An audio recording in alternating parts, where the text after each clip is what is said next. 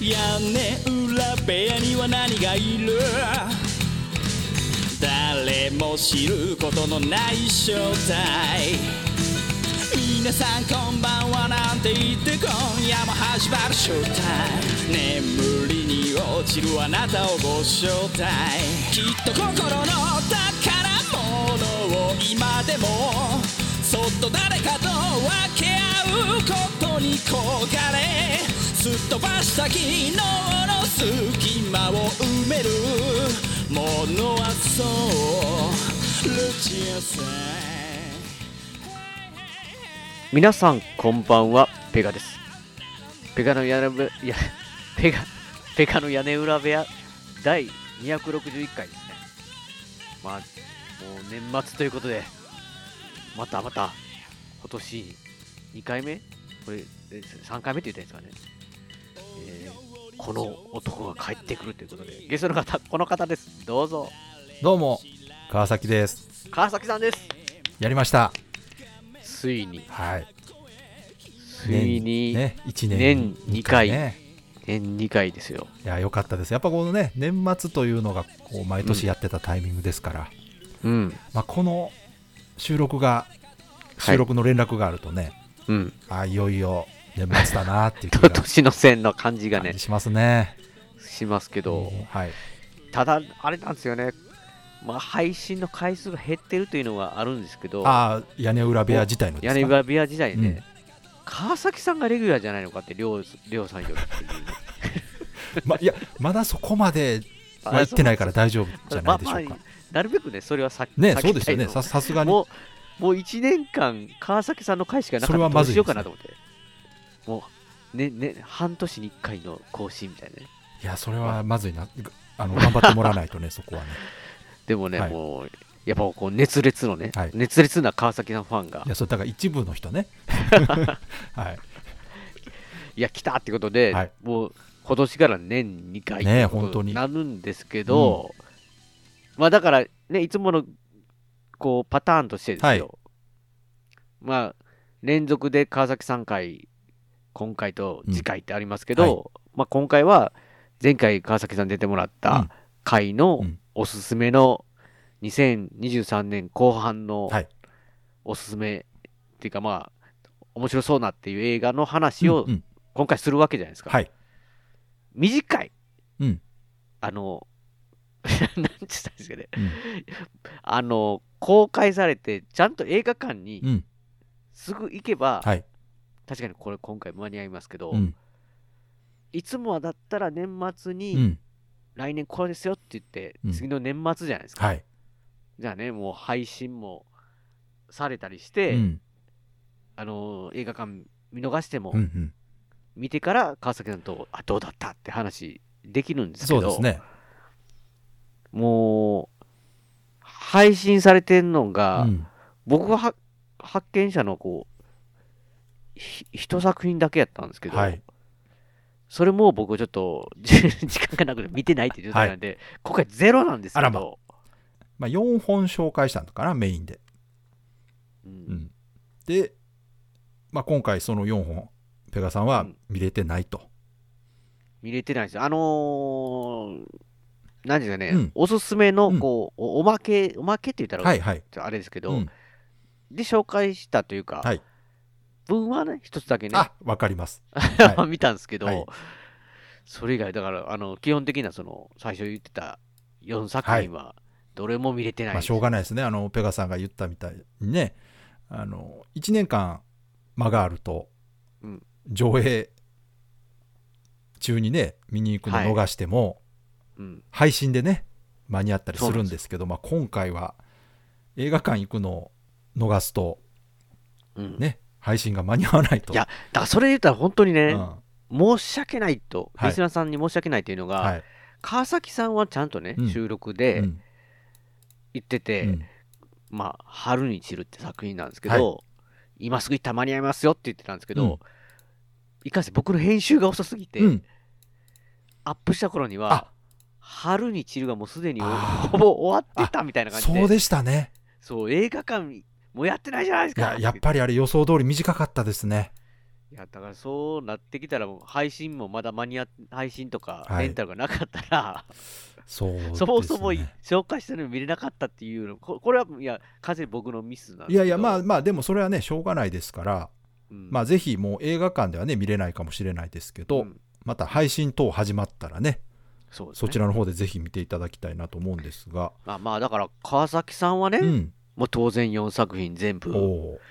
見て、そうきましたかこうきゅえ どういうことどういうことどういうそうこきとましたか。いや、話してくださるのかはないと、こう感想を、と思ってるんですけど、どどどそうですねか、えー前回249回で紹介したあ4あタイトルのうちにゃにゃ258回じゃ書いちゃいます。 258回か258に、はい、多分。 OK で紹介したはい、そうです。はい。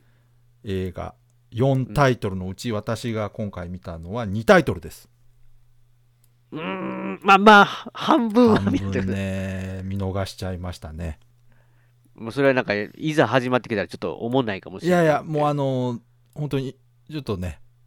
あの時間がなくて映あー画館に行けな間に終わっちゃいましてなるほどねあー、なるほどね。最近ね確か本当にねによっぽどの人気作品じゃない限りね上映期間が異常に短いんですよに例えば2週間とあかりだまっすたら、ありますあのー平日行けない人は、もうなんかこあーう、もう土日のチャンス2回、はなんか用事入ってたら無理みたこいれな。だいぶ厳しいですね最近まあそれぐらいね作品が豊作なのはいいことだと思うんですけど、うんはいまあ、なので今回感想会ですがはいまず私が見てない2タイトルの方から先も話そうかなと思ってます、はいはいはい。まあね、あんまり話すことができないのでそっちを先に済ませようかなとなるほいうこど。となんですがまずじゃあね、うんもう早速いきますけど、えどれなんでしょう1本目「沈黙の艦隊」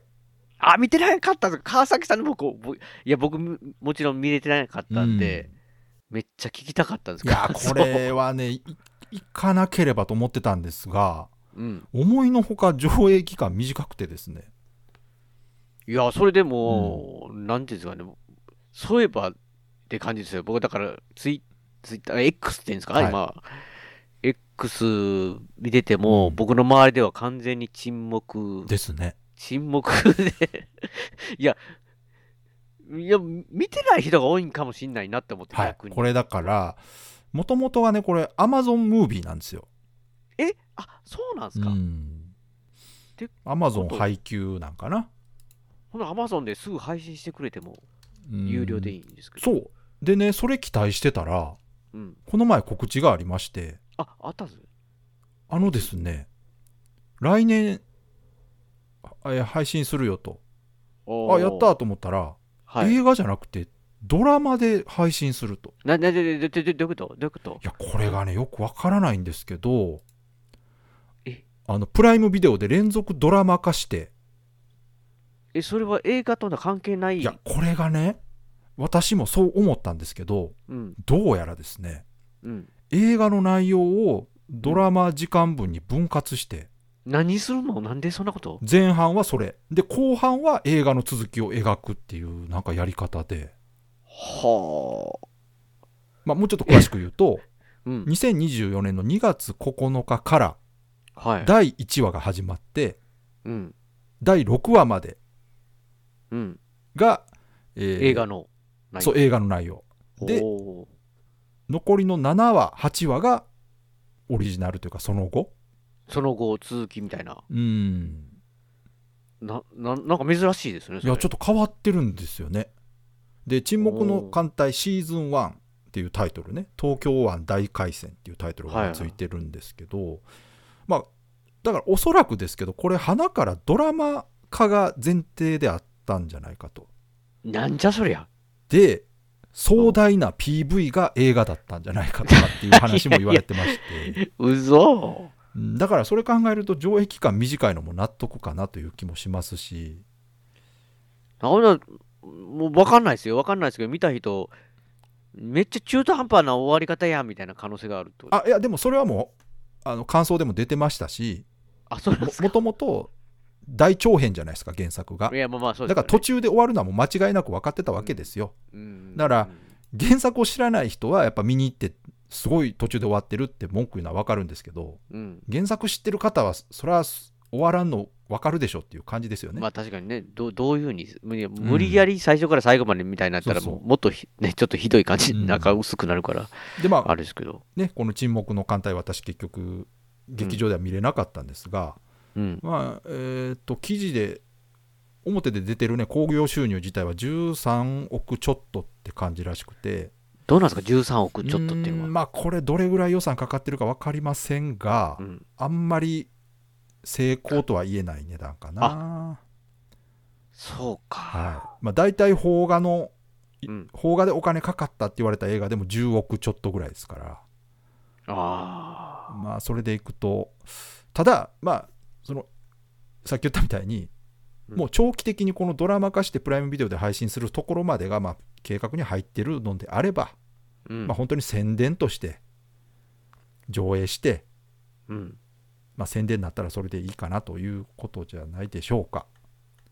ああ、そうか。まあ、だからこれちょっと変わったやり方だなというねうんだから今後こういうパターンがもし増えていくんならねまあまあいや、悪くはないと思うんですよそのあの今までってテレビシリーズやってうん。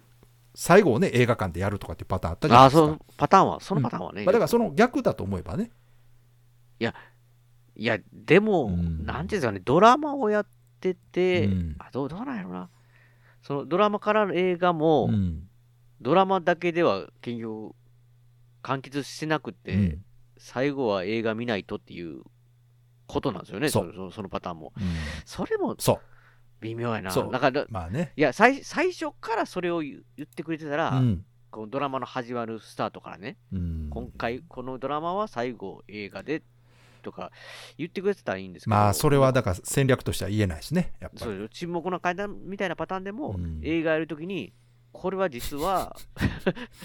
映画の後の続きを後でドラマではやりますよっうて、んまあそんなこと言ってしまうとねじゃあ映画館行かなくていいやっていう人も出ちゃ出い出てきますからいやわかりますけど、うんなんまあそこか、は大人の事情ですよいろいろね、うん、なんかなんか嫌だな、うんこう一つでこうちゃんと終わってほしいな、まあ、ただね、まあ、そういう理由もあるんですけど私としては、そのうん映画で公開されたバージョンのその一つの映画の作品としての尺で見たいなと思ったんですよね。そうそうそうですよそだのからそれでどうかですよねで、映画として作られたら映画として編集されてるはずなんでそれがドラマになるっていうのはうんどうなんだろうなっていうのはまあ気になってましてだからうんもしかしたらうん映画版がもう配信されない可能性があるじゃないですか確かにねそれはあかんやろうと思うわけですよあえーそうです映画版もちゃんと配信した上でドラマ版出してくれりゃいいけど、うんただねこの発表の順番からいくとうん映画版ないかも本当にいやだってだから普ね通タイミングで言ったらまず映画版配信しますと、うんうんでその後このえ映画を改めて再編集してドラマ化したのが始まりますなら分かるんですけどうん映画の配信の発表もなくですねいきなりうんドラマやりますって言われたから私びっくりしてそれはビビりますよね新しいプロモーションやなこれと思ってうんまあまあなので、えー、ん Amazon プライムにね加入されてる方は来年の2月9日からうん、見ることができます、ああ、ないや、僕、加入してるんで、まあ、はいありがたいんまあでそうですすけねど、でも、なん、なんかな、ね、なんかちょっとね、すっきりしないですが。そうそうそで、まあ私結局見てないんで詳しい感想は言えませんが、う。うん、まあ見た人たちの感想とか周りの評判をね、そうですね。 SNS そうと。か知りたい知りたいですでよ。見たところによりますとうんうん、まあ、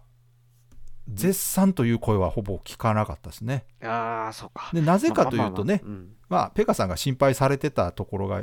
まあ一番大きいかな、そのやっぱ原作うん。と違う部分があるとか、確かに原作ファンが結構い見にま行あきますもそれは当んね。然ですよ。うんそれはもう元々の原作が大人気で長編ですからね。う。うん。でそういう人たちそこかにも向けて作ってますしうんでやっぱり内容的にねあの一部のキャラクターの性別が変わってるとか、ああ、まさ大人の事情っぽいなうん、それは。まあ、あとはやっぱり尺的にねうん。カットされてるエピソードがあるとか、あ、それぞれうんあるんですよね、かはい心の中のエピソーまあドそは。ういうところでなぜあれ飛ばしたんだそうなのでやはり原作好きな方には評判はあまりよろしくなかったみたいですね、に見てない人どうなんですかねそこせあの知らない人そこですで川崎さんみたいな そうそうだから私も原作知らずに見た人の意見というのが知りたかったんですけど、あんまり見かけなくてですね行ってないんじゃないですか。だからそうかもなうーいんきなり潜水艦のなんか砲があってみたいな感じなんかな、な。まあ、だから私のいつもの持論でいくと、うん。やっぱ公開後にこう話題にならないといううんのは、やっぱりこう今一つこう盛り上がりポイントがなかったんじゃないかなという気はいや、してます確かにそう。なんかやっぱり原作ファンは必ず行くじゃないですか。うんそこでハートをキャッチして、うんそう原作のファンの人が SNS とかで、うん面白かったって言ったら、こう初めてこう、一般の人も、うんどんなんやろうと思って言そうっでて、すねあ面白いってなったら広がっていきそうな気がするんですけどうん、うんまああの以前ね紹介した派遣アニメなんかはねうん、原作ファンの方が見に行ってもうん、原作と違ったけど面白かったよっていうのでこう結構口コミで広がった感じがありますから、うんうんまあ、ただ沈黙の艦隊はそこに加えてやはりすごくこう、まあ、言ったら漫画の序盤のところで終わってるみたいなんで最初の最まあ初まのあ方そで終わったれはそうでかすな、よだって2時間しかないですから、 うんはい、そうか。私も原作知りませんから2時間でどれぐらい描いたら適正なのか分かりまいせんけやーど、でもししかもも、もともとドラマ化するよってやったらう、ん、そうそうだドからラもマう分も残しとかないとお。そらくもう本当にキャラクター紹介と触りの部分ぐらいで終わってんじゃないですかねいや、それきついな。うん、分かんないですけどねそれちょっとき。つういん、分かんない。うんまあ、なので、これはね、私も改めてね、うんまあ、ドラマ版も、これだからドラマ版見てしまうと、もう映画の感想じゃなくなってしまいますけど、確かにね。はいまあ、ドラマ版見た上で、うん、またこのペガさんの番組で話せるあ機そうで会すがあれねば、ねしそうですしたいです改めてね、そペれガはさんも見て、うん。えー原作を知ってる方と、まあ、知らない私のペガさんの意見のね、うんうん違いを聞いてみたいなと思います。確かに。はい、うん。で、次がまあ2本目ね、 2本目、あ、もう見てないの。えー見てないですが、はい。ドミノ、あ、やっぱり、やっぱりそうか。これもね、短かった。これがでも逆にうんめちゃめちゃ気になってたんですけどね、はいそわかのりキャまッすチコピー。まあこれはね前回しょあの紹介したあの聞いていただいた方分かってくださってると思うんですけど、うんまあ、いわゆるね予告で気を持たせる系の映画というか、そうめちゃめちゃね、えー5秒であなたは騙されるもう騙されるかどう か、まず川崎さん、騙されましたかって聞きたかったんですそうよ、そうそうそう5秒でい。やこれもね映画館行きたかったんです けど本当ねあっちゅう間に終わっちゃいまして、そっか、はい、ただこちらはね評判いろいろ見ましたおが、えーこれもねえあの沈黙の艦隊と同じくですね公開後の評判をあまり聞かないんですね、なんかこう、あんな系のキャッチコピーやったうら、んなんかどっちかにこう割れそうわかりなます、はい、感じがしてたんですけ期ど待していったけど面白くなかったとか、あの面白かったみたいなね、うんうんうんうんそんなんじゃないんですかあまりうんしかもまあ私が見たのがたまたまなのか分かりませんが、うんうんうん期待外れだったという感想がちょこちょこあり ましたいやいやいやそれだって大風呂敷そうっていうかすごい大あじゃあ5秒でだ騙かさられるってあの予告の仕方ってもうリスクあるんですよ。ねだからいやそれでもなんかそう作った監督とかそんなんそんなんしてほしかったのかなってそんな予告にい言やってあれはだからね日本のうん配給会社のやり方だと思うんで、そうそうそれがねもともとの監督の意図かどうか分かりませんけどわかんないですもんね、うん勝手に私ハはードねル上ああげいというてそくうれああいう売り方あんまり良くないなと思うんですよね。うんそれでたまにねそれを超えて面白い映画もあるんですけど、うんやっぱめちゃくちゃ期待するじゃないですかあんなされたら。しますようね、んなのでまあこちらもねこれなんとも、まあ、見てないから言えないんですよ。内容も全然よくわかんないですよねだからそう、うんだから結局私的にはこういう映画って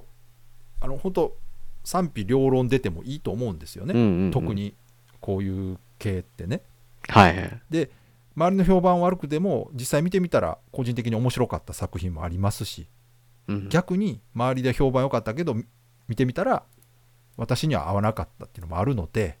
うんまあ、こちらも改めて見てからね確かにねあこれのは話したいと思います、ううんん、もうこれ以上はあの話せないですやっぱ見てないか ら、わわかんないですもんね、うんでネタバレも見たくないし特にこういうタイプ確かにこういう映画はね、だから、あの、感想のねうん、検索も難しいんですよ。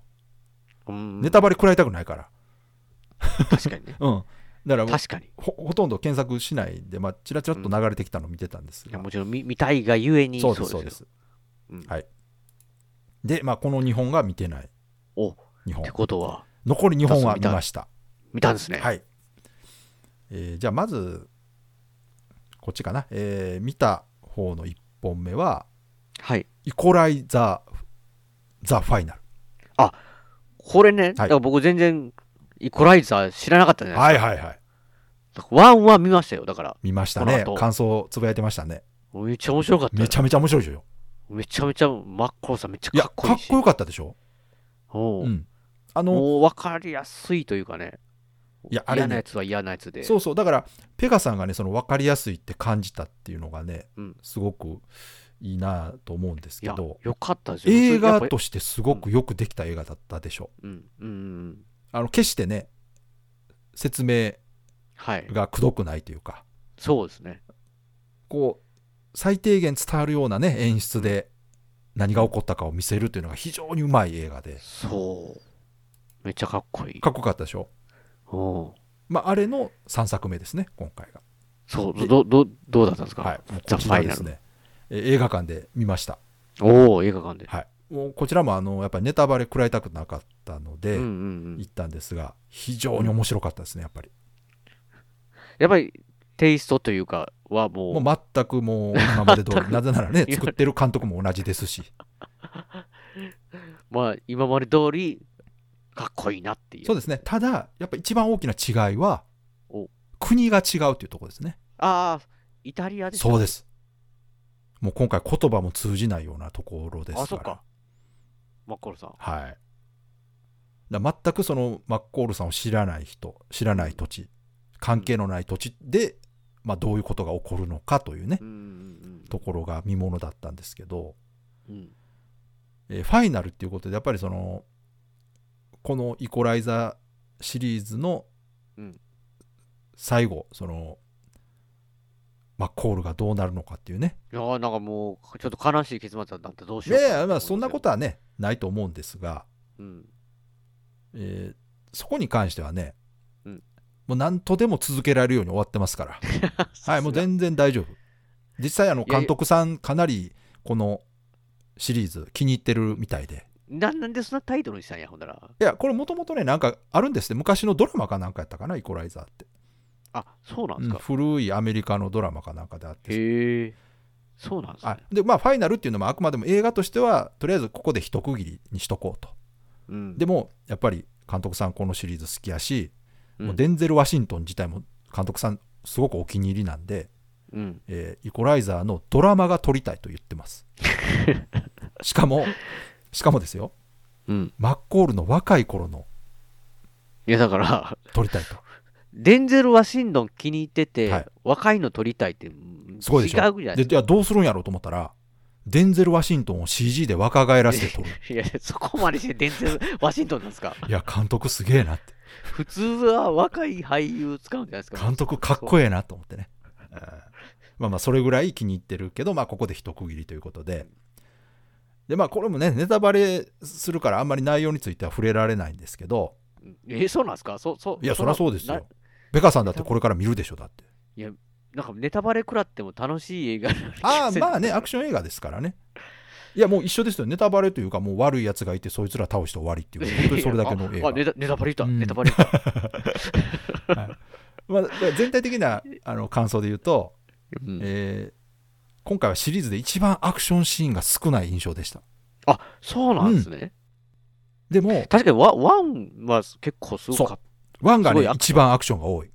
うん。でどんどんアクションが減っていってこ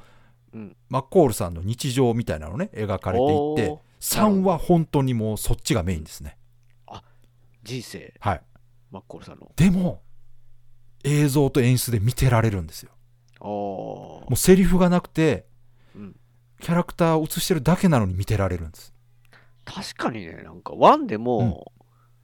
もうなんか座って本読んでるだけみたいな、めね。っちゃかっこいいでしょおうあれはやっぱりその映像的なセンスというか、カットがねうまいんですようん。 1カットの撮り方っていうのがすごくあの綺麗な映像を撮る監督さんなんでうん。でやっぱ出演してる役者さんの芝居も素晴らしいですから、うんうんもうセリフなくても表情とかねうん仕草だけでどんなキャラか、どういう感情かっていうのが伝わるようにうんなってまして、まあこ、それがもうファイナルではもう極まっててうん。もう我々も1作目2作目で知ってますからねキャラクターをはい。だからもうさ喋らなくたってどういう今感情なのかっていうのがもう分かるわけですよね見ててうん。 まあ、真っ黒さになってるわけそうでですすで出てくる敵は敵でもう喋らなくても悪いやつらや とこいつらは死んでも仕方がないみたいなやつがね。もうそういうふうに見えますもんはね。い、あもうれはもう出てきた瞬間からあもうこの人たちやられるんだっていうね、もうそう、もうんう、もうやられるためにやってもうだからる我々としてはやられるのは確定なんでどうやってやられるかを見るとい 確うかに、た確かにそうですそようね。いう映画なんですなんか、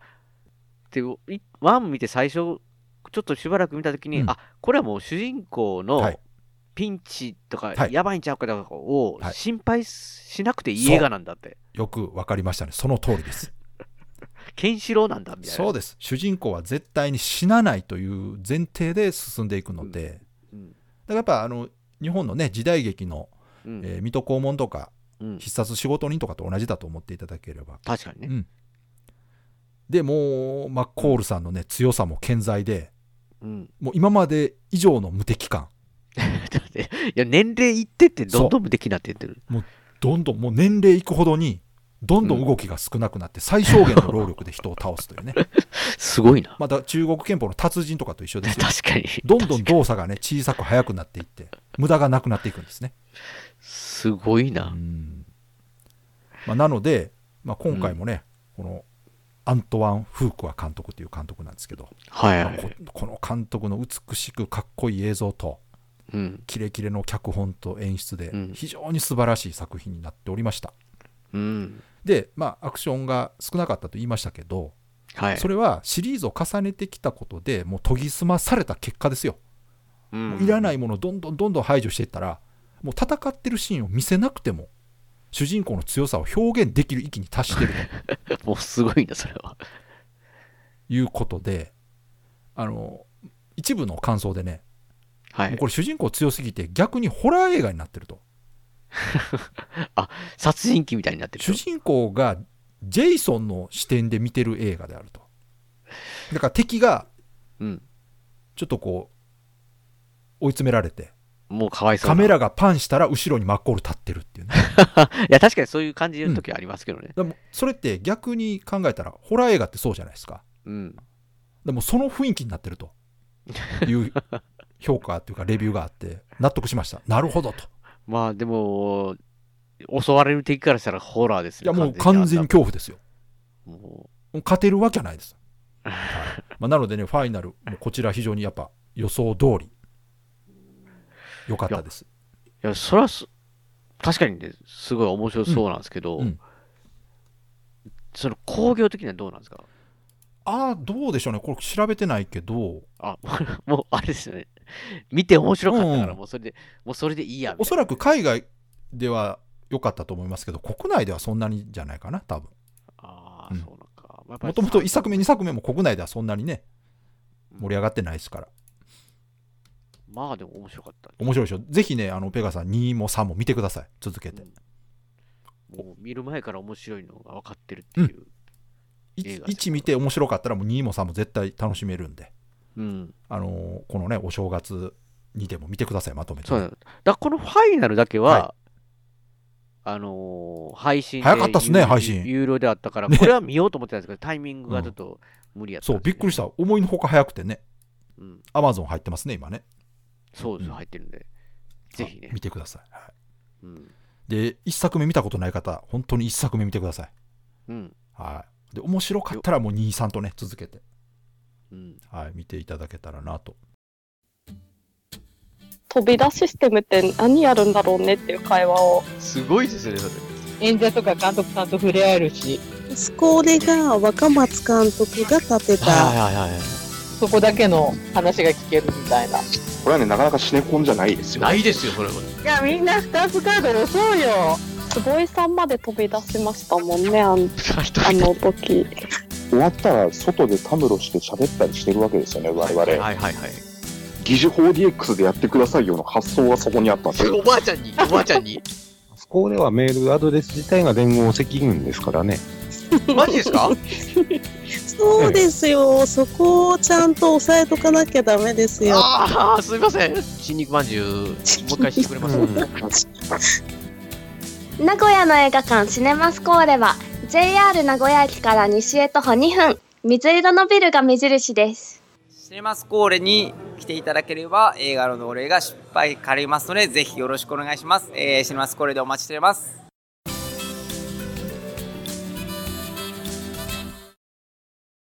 で今年ものう一、はい、私の、ね、前半紹介したタイトルの中で一番のお気に入りが、うんこの4本目「春に散るこれね、 みんなが見れなかったやつ」。はい、屋根裏部屋聞いてから見ようとしたらっていうやつ。いやこれはねもう私が、あのー予告見てねうん。感じたもの通りのあ、そのままや内容っでてほしいことをやってたみたやいな。ってましたねマジっすか。胸熱系か。いやよかったですね本当にあのーまあ、えー前回の紹介の時にもこのこの監督さんの話してはい。この監督さんの他の作品も私何本か見てるんですがうん。本当にそその監督の得意なうん、ものいいところがもうこの作品でもふんだんに出てたなと思ってマジっすか。はいそももううなもうちょっと長くやってほしか った。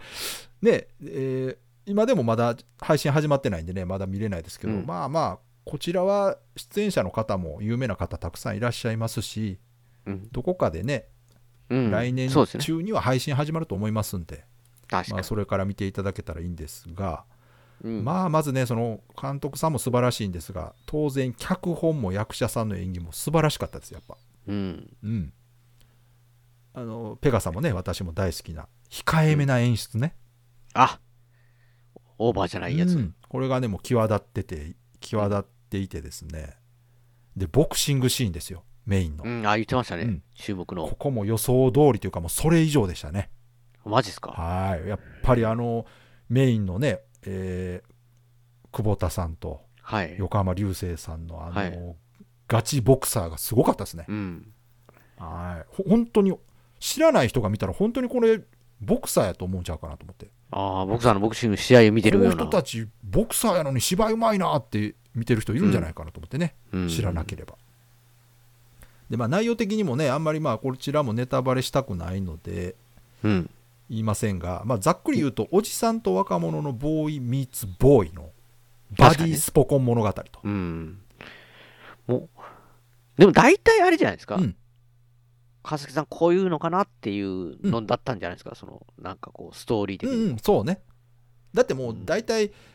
あらすじで説明されてたものがうんもうシンプルなお話でしたからねうんあの、まあその結末とかは分かんなういでんすうけんど、そうねそうそうそう基本的にこういう感じの、うんなっていくんやろうなっていう。はいうんまあ、あのあらすじだけじゃあもう簡単にね説明すると、まああるボクサーがいてうんでそのボクサーは昔いいところまで行ったけど、うん大事な試合で勝てなかったんですよねはい判定負けしてしまうんですようんしかもその判定自体が怪しくて、あそうなんですそうねそうでそれでまあ引退してしまったんというのが佐藤浩市さんの役、はい、うんでその佐藤浩市さんともう一人ねうん今若手で、えーボクシングをやってるけれどもうんあんまりこう芽が出ない一人の若者がいると、はい、それが横浜流星さうんんでその2人が、まあ、あるところで偶然出会って、うんで、えーまあ喧嘩することになってしまうんですが、あそうなんですね、うんでそこで横浜流星さんが佐藤浩市さんに負けてしまうと何すごいじゃないですか佐藤浩市そうで弟子にしてくれと確かにそれ、ね、俺に俺にボクシング、グを教えてくれとうんもうこのベタな展開素晴らしいですいやまあ、はいねでそこからまあお互いに最初はね当然断るんですようん、誰が教えるかとあ俺はもうやめたんだってそうそう言うんですが、まあ、だんだんだんだんその、えーほ佐藤浩市さんも横浜流星さんも、えーお互いを理解し合ってね、うんえーどんどんこういい関係になっていく中で、うんえー彼を取り巻く環境も変わっていってというね、うんお話でまあ本当にねまずやっぱ一番重要なボクシングシーンというのがですねもう本当に本物の試合をドキュメンタリーで見てるのかというぐらいの迫力のシーンで、そして、えーモノローグは一切なしでした。あ、いいな。はいまあ、このゼゼ監督というね方なんですけどもともと他の作品でも、えー語りすぎないうん。脚本とか演出が、まあえー得意なというか私はまあそう見てるんですけどそういう監督さんなんで、うん。えーこの作品でもそそれがねもうふんだんに発揮されておりましておーもう見終わった後の余韻がねすごかったあ、いいな、そういうのい。やーいいもん見たなーっていうねうん。うんでキャスティングもね私好きな人ばっかりでうん。役者さんの演技も素晴らしかったんですけど、まあ、まず、うん。その横浜流星さん自体はねうん。当然もう若手としても素晴らしいですし、うん。えーかっこよかったんですがそうのんライバルである久保田さはんね、い。はい。うん久保田さんの役がこれまためちゃくちゃかっこいいなんか、予告の感じで言うと、うんなんか嫌な感じの。。そうそううそうあの久保田さんの役も若手やけど今もうノリノリでうん。強いチャンピオンなんですよあれあ、もう天狗になってる感じの。そう見えるんですねあ、そう見える。だからそこがかっこいいんですあ、なるほどね。調子乗ってるように見えるんですけど、うん劇中ではねほとんど喋らないキャラなんですよ、そうなんうでん、すね。言葉数少ないキャラめっちゃ喋るんかなと思ってました、あれ見てたら。いやあの決してその寡黙とかっていうわけじゃなくて、うんえ非常に気さくで、うん話しかけてくれるキャラではあるんですが余計なこと喋らないんですよね、おー。うんもうそれよりも拳で語った方がいいんじゃないみたいなねへえ。非常にかっこいいキャラでもうね、うんえーセリフ少ないけど、うんもう主人公を食ってしまうんじゃないかっていうぐらいなるほ存どね在感のあるキャラで、うん。もう男が惚れるタイプです。なるほど。うん、でねその他にそのボクシングシーンでボクシングシーンというかそのスポーツものとして素晴らしいなと思ったところがうん。スポーツものってねどうしてもこう勝った方ばっかりうんうん見せる演出が多いんですよ。うん。なるほど。まあまあそれはしょうがないですよ。うん主人公が勝ってよかったなっていうのが普通の演出なんで、うんでもねこれちゃんとこの映画はね負けた方もうん。ちゃんと描いてるんですいや、それやっぱり大事ですよ。これねもうこれは見てる方からするとうん。あのなんていうかなその救われた感じもするし、うん。負けた方を描くことで勝った方もより深まるんですようんうん表現がねうん。だからこれはねやっぱりいいなと思いましたねうん。うん。負けた方はもういなくなっていなかったように演出される映画ってやっぱ多いんですよ、 確かにね。まあ漫画でもね何でもそうですけど、うん。だここはすごくそのスポーツものというか勝者と敗者が出るっていうものではどうしても勝者しか描れ描かれないってことがあるんですけど、うんそうじゃなかったっていうのはあのいい演出だなと思いましたいや、おじさんになってくると余計にね、わかりますこの敗者の、そね、うだって世の中の人こう気ほ持ちとんど敗者なんですよまあ、そうそうですね。勝者なんてごく一部なんですうんうんだから見てる人たちがどどっちに感情移入するかっていうとやっぱりねうん。うん。敗者というかその他大勢の人たちをどう描くかっていうのはすごく重要だなと思いますやっぱね、確かにうね。んうんでね、その他のね、役者さんで言うとね、橋本環奈さあ、注目してましたね。ん。いや、こちらも素晴らしかったですね。おーあのー前のね、時にも話しましたけど、いつも出てる作品とやっぱ違ってましたね。うーん。もうたくさんの作品出演されてるね、はい。橋本環奈さんですけど、今作はね、全然他の作品とは違う雰囲気で、ほあくまでも普通の女の子。まあ、田舎からで都会に出てきた女の子っていうのを描かれてたんですけど、うん。これがですねその、まあ、田舎から出てきたっていう演出もあるし、うんもうその内面的な部分でね、うん。えーそんなに派手な女の子じゃないという演出だと思うんですけどほほぼ化い粧してないんですよ、やー、うん確かに、もう本当に、こうなんていうんですかねうん、可、愛、いいみたいな感じで、そうなんですパってすごい、こう、もうオーラっていうか、普通じゃない感じが、その通りですどんなね、ドラマでも出てるから、あのそそれがその普段の作品でもね、うんもうすごく、まあ、いわゆるもう安っぽい言葉ですけど美少女なわけですけど、うんうんもう今回の映画では化粧気がないことがおー。さらにね、顔の造形の凄さを際立たせてるんです よなるほどね。なるほどね。ここれほぼすっぴんなのに、整ってるなって。そう、こ、こんなにって。で、大画面で見ても、全くあらが見つからない。確かに、確かにね、映画は大画面。もうそのビジュアルがね、もう映画だけど静止できないぐらいもう美しかったですね。もう見てて恥ずかしくなるぐらいちょっとこあ、こっちが。う、うん。すごいな、それは。まあ、ビジュアル的にもそうですし、お芝居的にも結構ね、いあの他の作品とは違ったこう控えめな感じで、うん非常に魅力的なキャラになってましたね。なるほど。はい、そして山口智子さん。あ、来た。はい。27年ぶりの映画出演。え出ましたね。はい。もう私の青春時代にね、テレビドラマで見ない日はなかった。うん、出まくってましたけどね。はい、山口智子さんが出演ということで、いや良かったですね、あの年はね取られましたけれども、うんまだまだお美しくてさすが、えーお芝居も安定されてますしね当然おーで私ね特に山口智子さんのキャラで印象的なのがうん。 「もう誰も愛さない」っていうドラマがありまして昔豊悦でしたっけえー吉田栄作吉田栄作主人公はい時代を感じるな。はい、山口智子さんも出てましてこの時の山口智子さんの役がね、うんすごい振れ幅のある役でフレアワのある役。はいということです。あのこの「もう誰も愛さない」というドラマはうん。当時ジャンルとしてジェットコースタードラマって言われてたんですよおお、 なんかその響きも懐かしいな。で売りも文句としてはうん。 1週間うん見逃したらうん。もう展開がわからなくなるえ、そんなに激しく変とわいるのう展開スピードの速さが売りのドラマだったんですよね、マジか。はい、これでも全然過言じゃなくてうん、本当に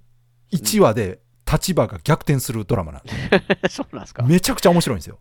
いでな一周抜けたら、なんていやこんなことになってん本の当に一瞬抜けてみたらえ何これどういうことっていうぐらい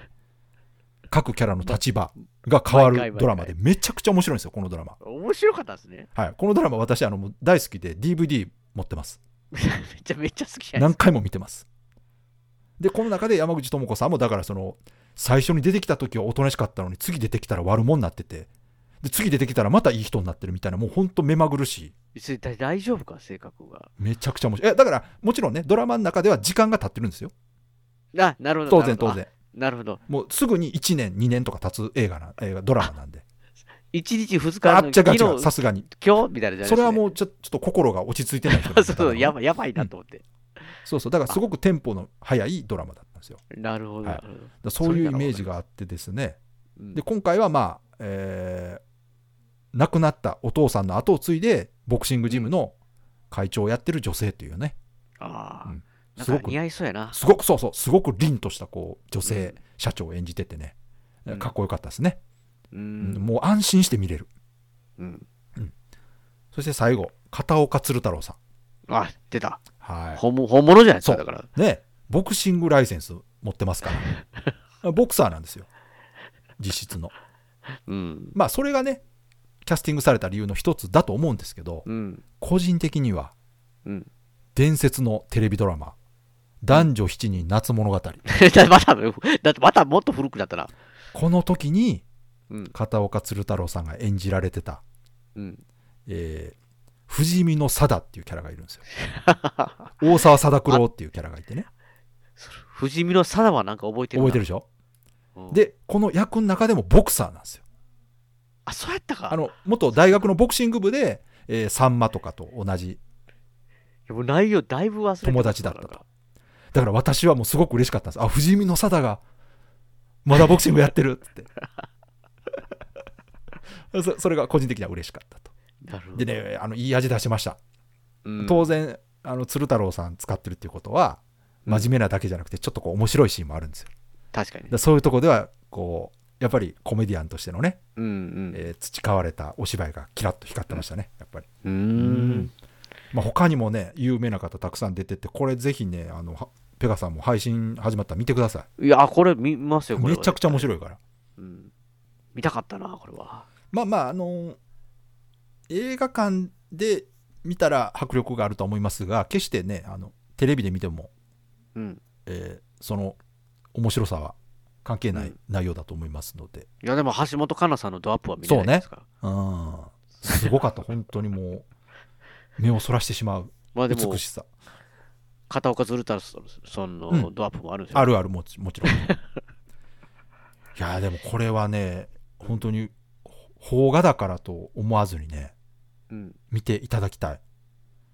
いや、やっぱうり、んちょっとこう、説明、説明というか、その、うん控えめなうん、演出みたいなのは、うんうんちょっとしびれますからね、ねちょっと見たいなと思うな。うん。やっぱその人間ドラマの部分も面白いですしうん。そのススポコンものとしてのうん。かっこよさとかもちゃんと抑えてますねあ、こうこの後にこう来たらかっこいいなと思ったらそれが来るっていうね、うん。いやー、スポコンは大好きなんで、はいか見たいでな。基本ね悪い人出てこないです、確かにね、そう いうイコライザーみたいなの嫌ですもんね。そうそうそうだからそのボクシングで戦う相手といえども、うん戦う前はどれだけ仲が悪かろうが、うん戦った後はうんノーコンテストっていうね、あ、いいじゃないですか。いやほんとね素晴らしいなと思ってそういうとこもちゃんと描いてるのが素晴らしかった、うんやっぱりうんボクシングをただ単にその映画の中の道具として使ってるんじゃなくて、ボクシングのいいところもちゃんと描いてる、う。うんんこの春に散いる春に散るはね、うほんんと素晴らしい映画でしたので、うんこれはおすすめですいや、いいな。はいうんという感じですねとりあえずはあれはどうなんですかその、劇場版シティハンター見あ見たんであすかこれね見てないんですよねあ、見れたから見てないまあこちらは配信多分早いと思うんですけどねもうすぐ来るんじゃないかな、まだ来てないですよね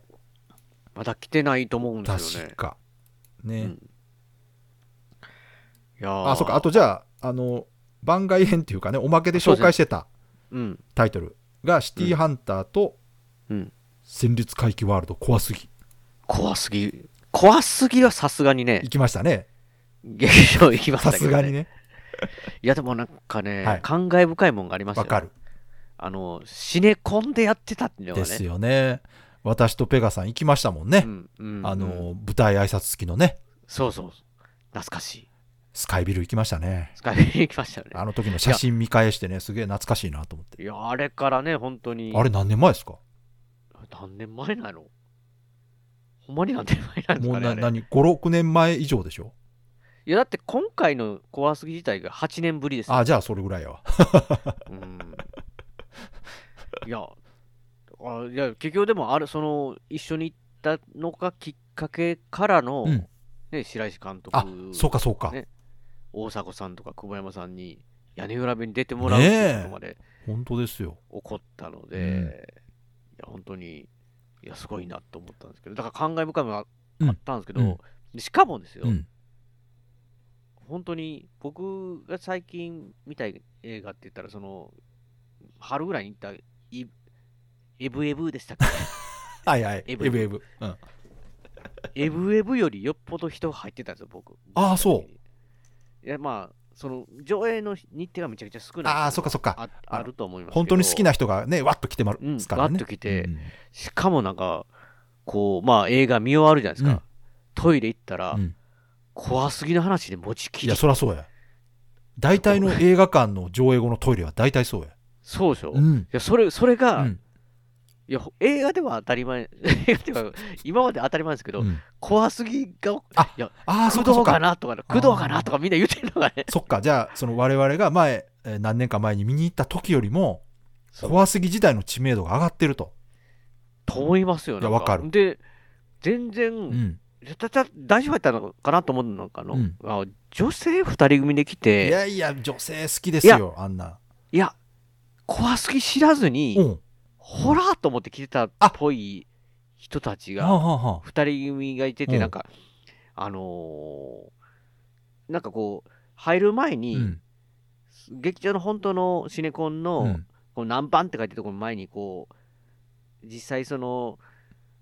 なんていうんですかね、パンフレットじゃないですけど、怖すぎのポスターみたいなのがうんう、んこう、立ててあるんですけど、はいそこになんか、怖いに女の人形を持ってて、うんその女の人が、うんそれを手に持って一緒に写真を撮るみたいなのやってる人いてたんですよ。はいはい。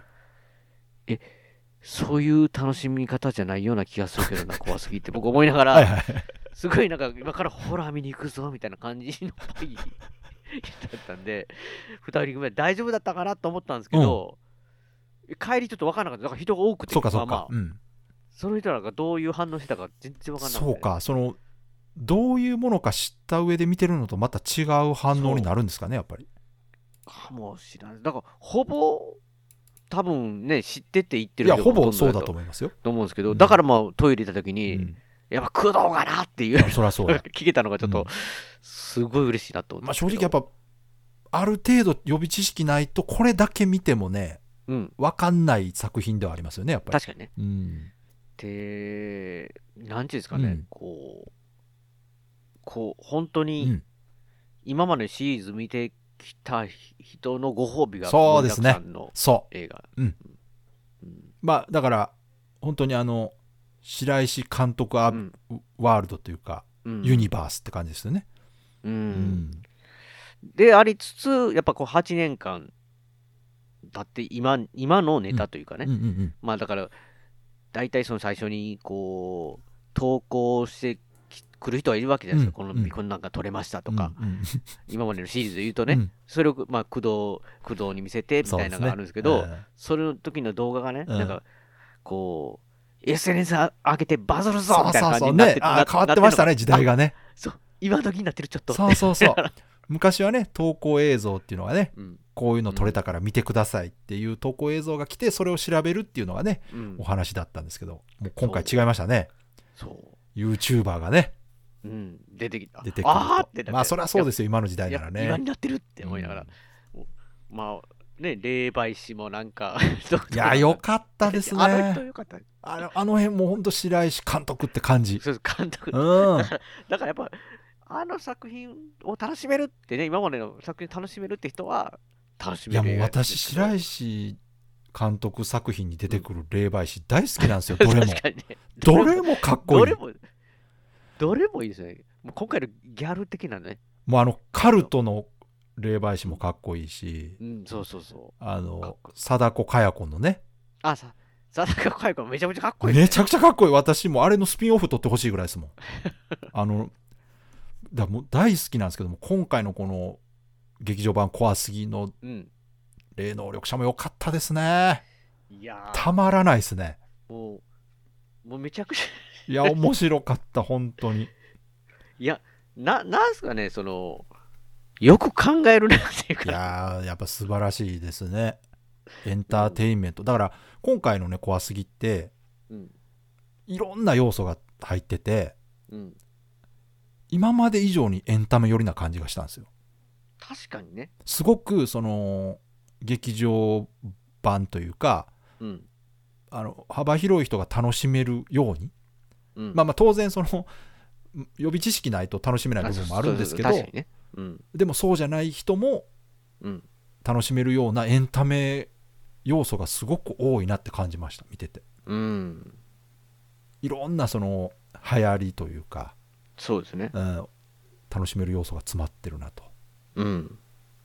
最初ねいあいつも通り始まったなとか思ってたら 確かに。途中でどんどんどんどんこうおお今回はなるほどなとうん。これは面白いと思って、うん。まあ、ただ個人的にはねやっぱり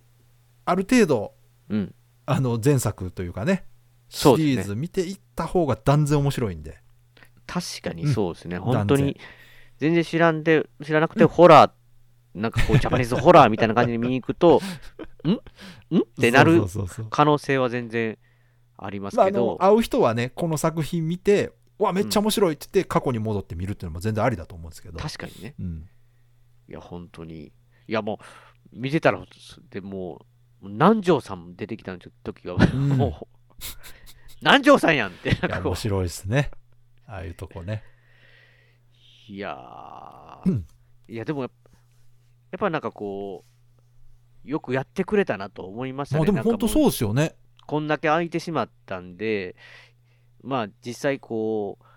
白石監督と喋った時に、うんいや、ここまでこう時間が経つと、うんまあ、久保山さん演じてるうん市川っていうね、うん AD がいてたんですけど、うんもう AD じゃない年齢でしょ確かにペガさん確かに そうもだうよな AD できないですよっていうこと言ってて、あ、そうか、本当は関係性変わるんやったらなんか嫌だなって僕は思ったんですけ確ど、でもディレクターだって、しかも強くなって変わって、面白かったですね帰あれ帰あってきれましたね。あそこすごい良かったあれ多分あの今の時代のポリコレ入るじゃないあれそうそうそうそうそうそう、そういうのも入ってるんですよ、あれに対して。してのねアンチテーゼっぽい感じするんです よ女性を強く表現しつつそのうん今のポリコレに対してちょっと確かこうに皮肉込めてるみたいなね感じもしててあ面白いなと思って、うんいや、だから、なんやっぱり、そで、なんか、今回、ワールドじゃないですか。うんあのあーはいはいはい名前な、タイトル自体そうですがね、戦慄回帰ワールドになってて、うんなんかこう、まあ、ずっと見てる人からするとわかるんですけど、うんこう、パラレルワールドっていうか、どこ、どこの、 どこの、こう、工藤なのか、うん市川なのかみたいな、そういうのがあるから、キャラがこう、変わっても、今回はこれなんかみたいな感じで、なんかこう、するというか、納得するというか。そうですねあの辺りもだから、まあ、最近流行ってるマルチバースっていうねそうそうそうね要素が入ってていいややだ面から白いなと本当になんか、詰め込まれてるなってう。いや面白いうん。でそのこう見てる人に楽しんでもらおうっていうね、白石監督のサービス精神が見えるなと思いました、出てますよね。出てるでも、うんちゃんと白石監督らしさがもそうあらゆるところに詰まってるなと う。 本当に。で面白かったその受けをね狙いすぎてなんか監督のいいとこがなくなってるっていうわけじゃないから、そこはやっぱ確りかにねそうさすがだなと思いましたねな、なん、なんつうかね、こう、ものすごく絶妙な味加減という か、すごいなんかこう、危ういようなバランスのような、ななんか、すそれがすめちゃくちゃすごいなっていつも思う、あの本当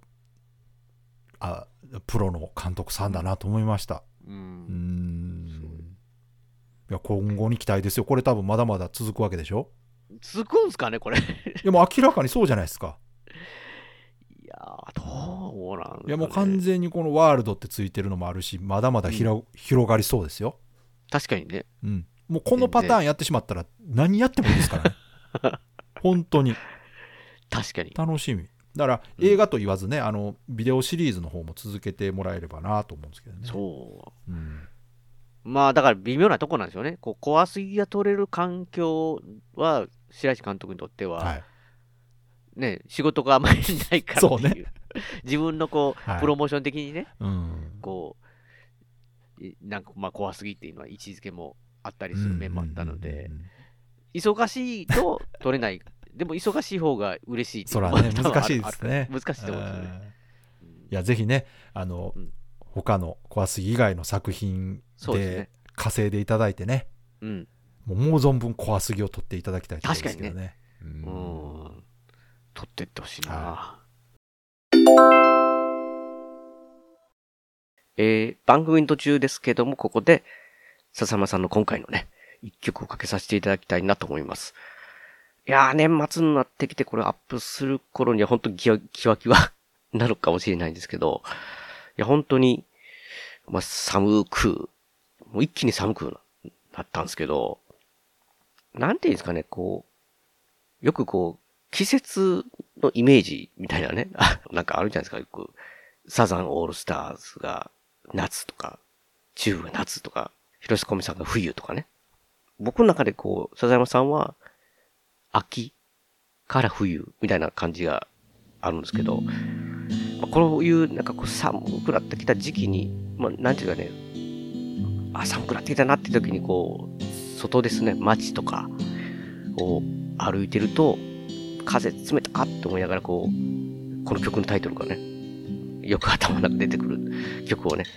聴いていただきたいと思います。それでは聴いてください。えー笹山さんでアルバム、群像スパイクヒルズから、えっと、名前も知らない通りを急いだ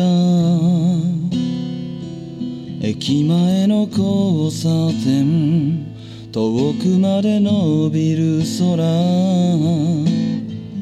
形のない形あるままの夢憧れた街に全てがあると異国の人の群れになぜかしら懐かしい匂いがしたたわいのない純情昔から見てたあの日からここまでいつかはなんてなどこにも行けやしないのさ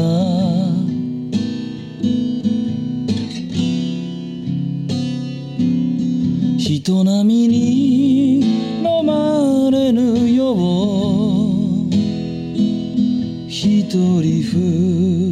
二人押し黙ってありのまま過ぎてゆくすべてが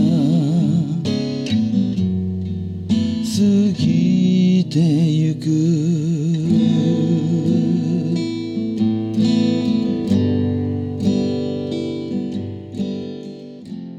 そういう感じですかね、今回。そうですね。まあ、あとはいつもなら、その紹介したタイトル以外で、おえー、2023見たやつ年の後半見た映画でおすすめのものあもありますいくつかあるんですが、まあ、あの、今でも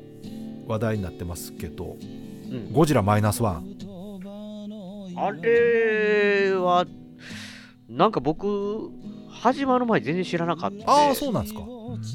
で、ああ、またゴジラやってるんだって。あ、これマイナスワンなんですかそうですね。 1、ゴジラ1.0と思ってま した。マイナスワンって読むらしいです。なるほど。いや、で、なんかあんまり、なんか普通の評価を、うん面白いなって言ってる人もいるなと思いながら見てたんですけど、なんか、アメリカかなんか海外の方で大人気みたいな、はい、もうアメリカで。はランキング1位になっちゃいました。えそ すごいな。え、なその温度差温度差っていうか、ななんなんですかなんかアメリカ人がびっくりしてるらしいですよ。あのえ、こんなに面白いのに日本で盛り上がってないのえ、どういうどうなこれ、それはどういうことなんで日本人はこの喜ばない国の民性これをっていうね。あ、国民性はあると思います。で、これ、まあはい、あの監督ですよね。えっと、あ山崎山崎監督ですよね。そうそうそううんあのいや、だから僕、僕の中で山崎監督は、うん僕個人のあれですよ。うんすっごくいい時とすっごくあ 良くないみたいな僕僕の僕の好みね。わかります好みわかりますあのが結構当たり外れの僕の幅中そうそう幅広いイメージあるあの作品作る方なんで、うんまあ、いわゆる当たり外れがある方なんですよ、だから私もすごい好きな映画と面白くない映画が混在してる監督さんなんですよね、うんもう初期作品の「ジュブナイル」とか「リターナー」って私も大好きなんですよ僕もリリターナ持ってますもでんしょ DVD あれ山崎監督ですからね、うんうんであとはあの原作ありですけど寄生獣の映画とかも私好きなんですけどああ、うん、でも、ヤマトとかもですよね、バトそうル。あやヤマトバトルシップヤあーあマれト。そうやったっけ確かヤマト、僕すごいリターナー見て面白いなと思って、ヤマトにすごい期待してたら、木村木村拓哉さんの、ああだからまあそういうそのってなった こう振れ幅があるそうですね方なんでまあ、あとはだから一番有名なのがね「ドラゴンクエスト・ユア・ストーリー」っ てい う、いや、オールウェイズちゃうんですかまあ、あれがいいいろいろ言われた からいや、まあ、いろいろ言われて有名って。いや、まあ、あれはもう、あれはもう、いやいやそうでその「ドラゴンクエスト・ユア・ストーリー」のイメージがあるからもう公開前から「やばいんちゃうか?」とかってえちょいやいや言われてたおかげでいや、あれはある、あるあの作品だけしかやってないんじゃんあのパターンは。いやいやだからそういうわけじゃなくてまあその一部の人の間ではね「ユア・ストーリー」ものうイメージ Your Story の強すぎ監督やてあの監督がゴジラ撮ったってそんな面白いわけないやろっていうえ前らい評こと判があすっるたんですよ。ええらいことになるんちゃうかそうそうそうところが実ねいざ公開してみたらあれ思ってたよりいいじゃないこれみたいなねうん、なんか胸熱そうそうでしたみ国たいなの内で聞きもますよ、えー結構評判いいんですよ、うんただやっぱ意見は二分されてますあのこれはいいいいことなんですよ。面白かったっていう人と面白くなかったっていう意見が分かれてます。まあこれはいいことです。あの、うんふーんっていう、普通っていう一番ダメな評価があるんで、 それではなかったんですよ。あ、そうなんですそうそう。で、国内上映終わった後に、お終わったっていうか、国内上映の後に、うんアメリカで上映したら、うん爆発的大ヒット。もうアメリカ人最高っていうような。そう。ほんで、私も、まあ、実際、劇場で見て、あ見にだったんですか見たんです。はい。もう本当最近、つい最近ね。あうの、んあまりにもそのアメリカで売れたっていうのがすごく気になって。うん。なんかあるはずやぞ。だからその理由知りたいから見に行ったんですよ。うん。で、見た結果、わかったんです そのか国内で意見が分かれてる理由は分かったんですが、うん。アメリカでヒットしてる理由が分からなかったんですね。どういうことどういうことおもんないってことですんかいや、違う違う、そういうことじゃなくて、単にそのアメリカ人が喜ぶ要素がどういうとこかにあんのかなと思って見たけど、うん。分かんなかったんですよ。だから、あれ映画見た後にうん。調べました。調べて出てきたんですかそれいは。や、だからそのアメリカでヒットしてるわけとかっていう記事があるわけですよ。よ。あ、要素ね。はい。そうそう、ちゃんとあの、記者の方がその海外の人がどういうふうに言って喜んでるかっていうのをうんうんまとめてくれてるのがあって、それ見てね、やっと分かったんですけど、うんやっぱりね、なんか人間ドラマ部分が評価されてるみたい。人間ドラマ。いや、僕全然、あの、全く、あの、これ、はい内容知らないんですけど、うんうんその、ユアストーリー的なびっくりするような、なんかこう、ああ、別にそういうのオじチゃがあるとか、そういうのそういうのではない。あの、すごい正統派です。正統派だからじゃないですか。正統派の人間ドラマ。いや、で、その面白いのが、うんアメリカで受けてる理由っていうのが、うんその現在のハリウッド映画へのそのアンチテーゼとして、新うんそのゴジラマイナスワンが評価されてるみたいで、うんその一つが、えー人間ドラマが面白いっていうところらしいんですよね。でこれどういうことかっていうと、うん最近のハリウッド映画はもう画面ばっかり派手で金はかかってるけど人間ドラマが全然面白くないと。それはマーベルのことですかまあマーベルもそうですし覚えてますかねあの私が言ったゴジラ対コング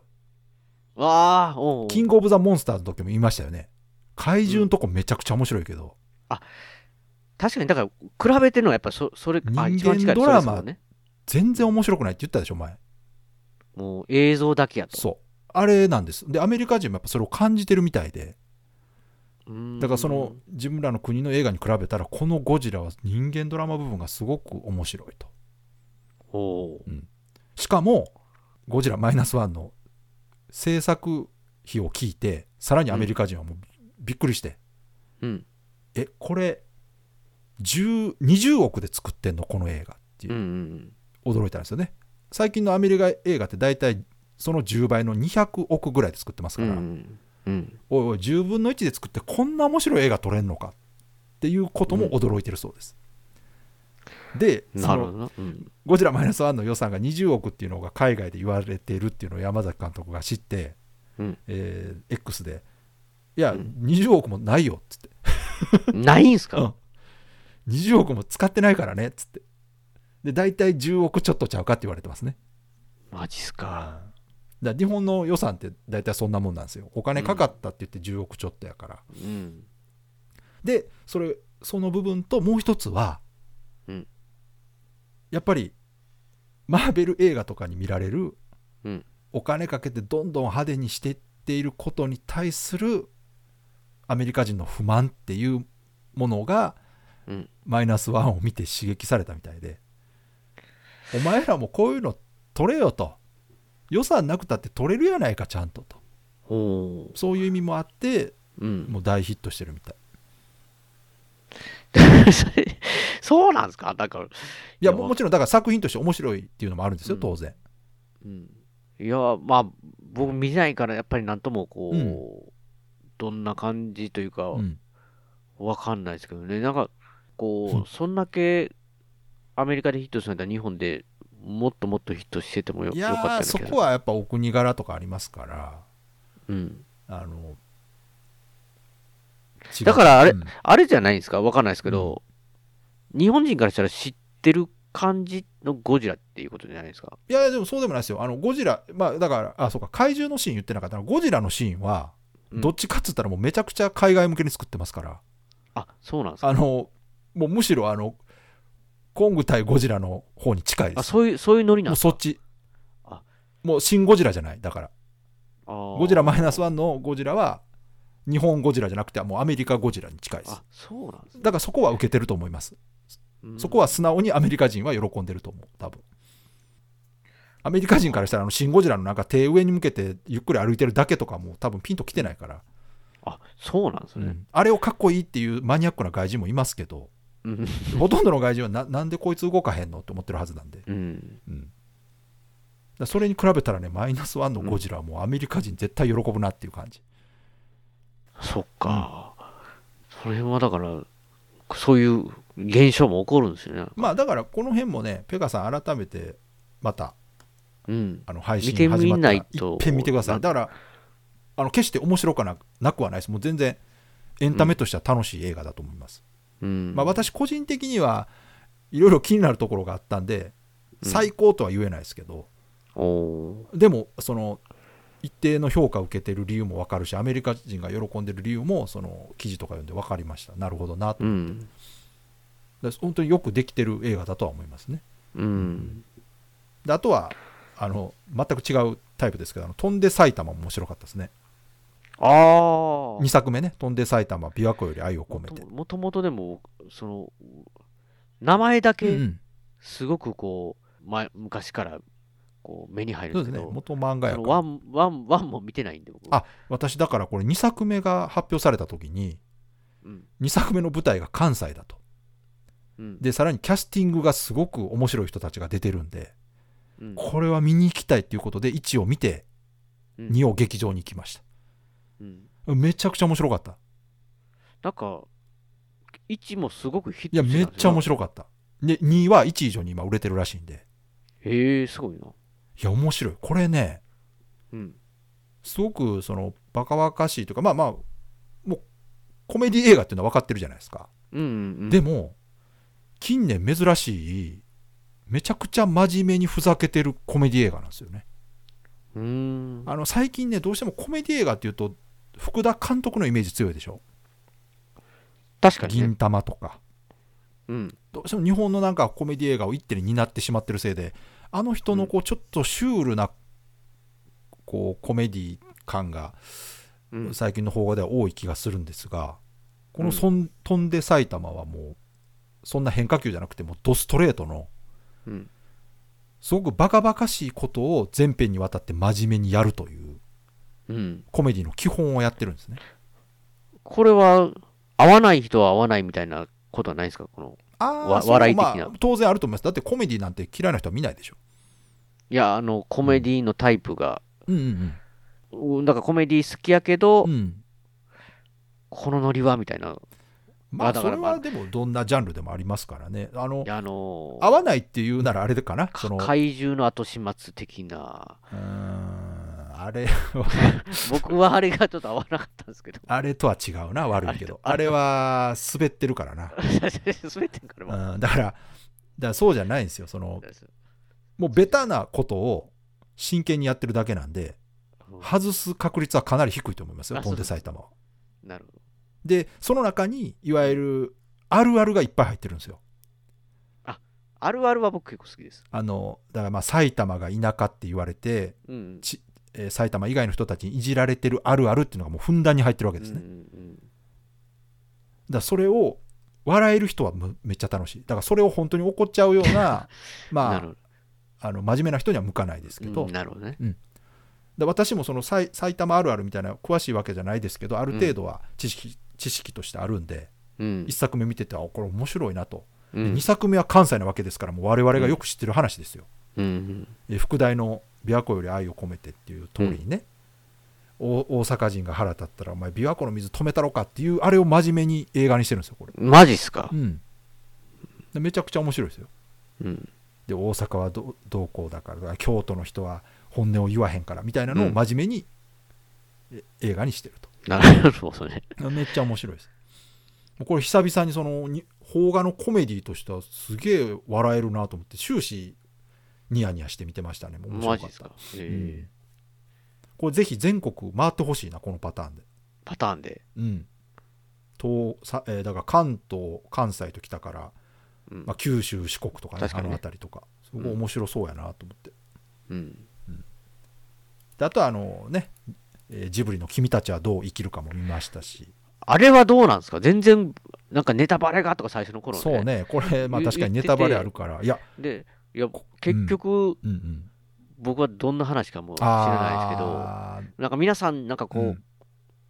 う、ネタバレがあるから気にするように語っ、きなんていうか ね、こう、コメントというか、 そういう感想を言ってくれるんですけど、余計わかんないです。全 然あの何ねですかね、そのこれはねなかなか難しいんですよなんか、合わお私は合わなかったですみたいな、まあ、もう見見たりするし。わかるんで、しかもなんかこう、リアルな絵じゃないですか、その嘘そうそうそうそ なんなんかこう、今までの、え、宮崎さんの感じかな、え、違うんかなとか、こう、まあでもね言うたら「千と千尋」だって気持ち悪いシーンあったりするし「うんあのもののけ姫」だってね、えーグロいシーンもありますから、うんまああのテイストだと思えば別に今までにないことはないと思うんですけど、うん、まあ、それよりもやっぱりお話全体のね雰囲気というのが、うん、まあ、今までのその、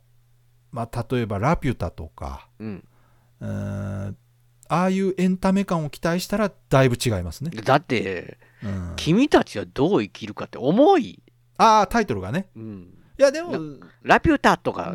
ナウシカと違うじゃないですか、全然。うんうん君たちはどう生きるかって言われたら。まあだから確かにその大人向けではあると思います。あそうなんですかやっはぱいこ、小学生とか見るようなやつじゃない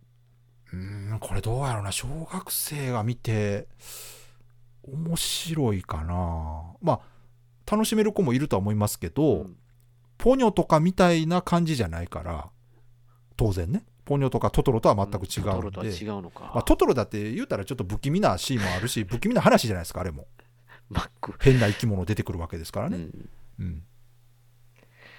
いやー、まなあんこかれこう、哲学的な話なんかなと思って。ああまあそういう部分もある確かにマジですかでも大人の人が見た方が楽しめるかなやっぱりで、見見る人にがこう、なんていうんですかね、二分するような感じですかそのあすると思いますねあそんな感じなんですね。うんまあおオタクの人で考察するの好きな人はたまらんと思いますけどあ考察系がまあ考察楽しいうんまあ考察系の人たちは何でも含みやったら考察しますか らねあれですけど、まあ、これはむ難しいかな単純にもう本当に好みの話だと思います私は面白かったとあ川崎さんは面白かった面白かったすすごいあのアニメーションとして本当にすすごいなと思いましたね、アニメーション作品の最高峰の一つだなと思いますやっぱへえすごいやっぱりねあの今までのまあしょ正直私はポニョとか、あのー千と千尋」が、あんだけ売れたのかわからないんですよいやーね千と千尋」ってもうめちゃくちゃ売れたじゃないですかうん、いや僕も、うんその当時、うん僕ジブリの映画って映画館であんま見たことないああんですけど「千と千尋」だけはすごいヒットしてて わかり見にます行ったんですよわかるうんみんなえみんなえって わかるわかるだからお面白いあれも面白いけど他の作品と比べてあれだけが突出してヒットする理由は別にないじゃないですかうんななんかどっちかやったら僕ラピュタとかわかるわかるあっちの方あっちの方がもう万人受けしそうでしょ好きなんですけど、うんいやそうそうなんですよなんか一周回ってんちゃうかなと思ってこうみみんななんか もうすみんな苦労と なんていうんですいやまあねだからあれは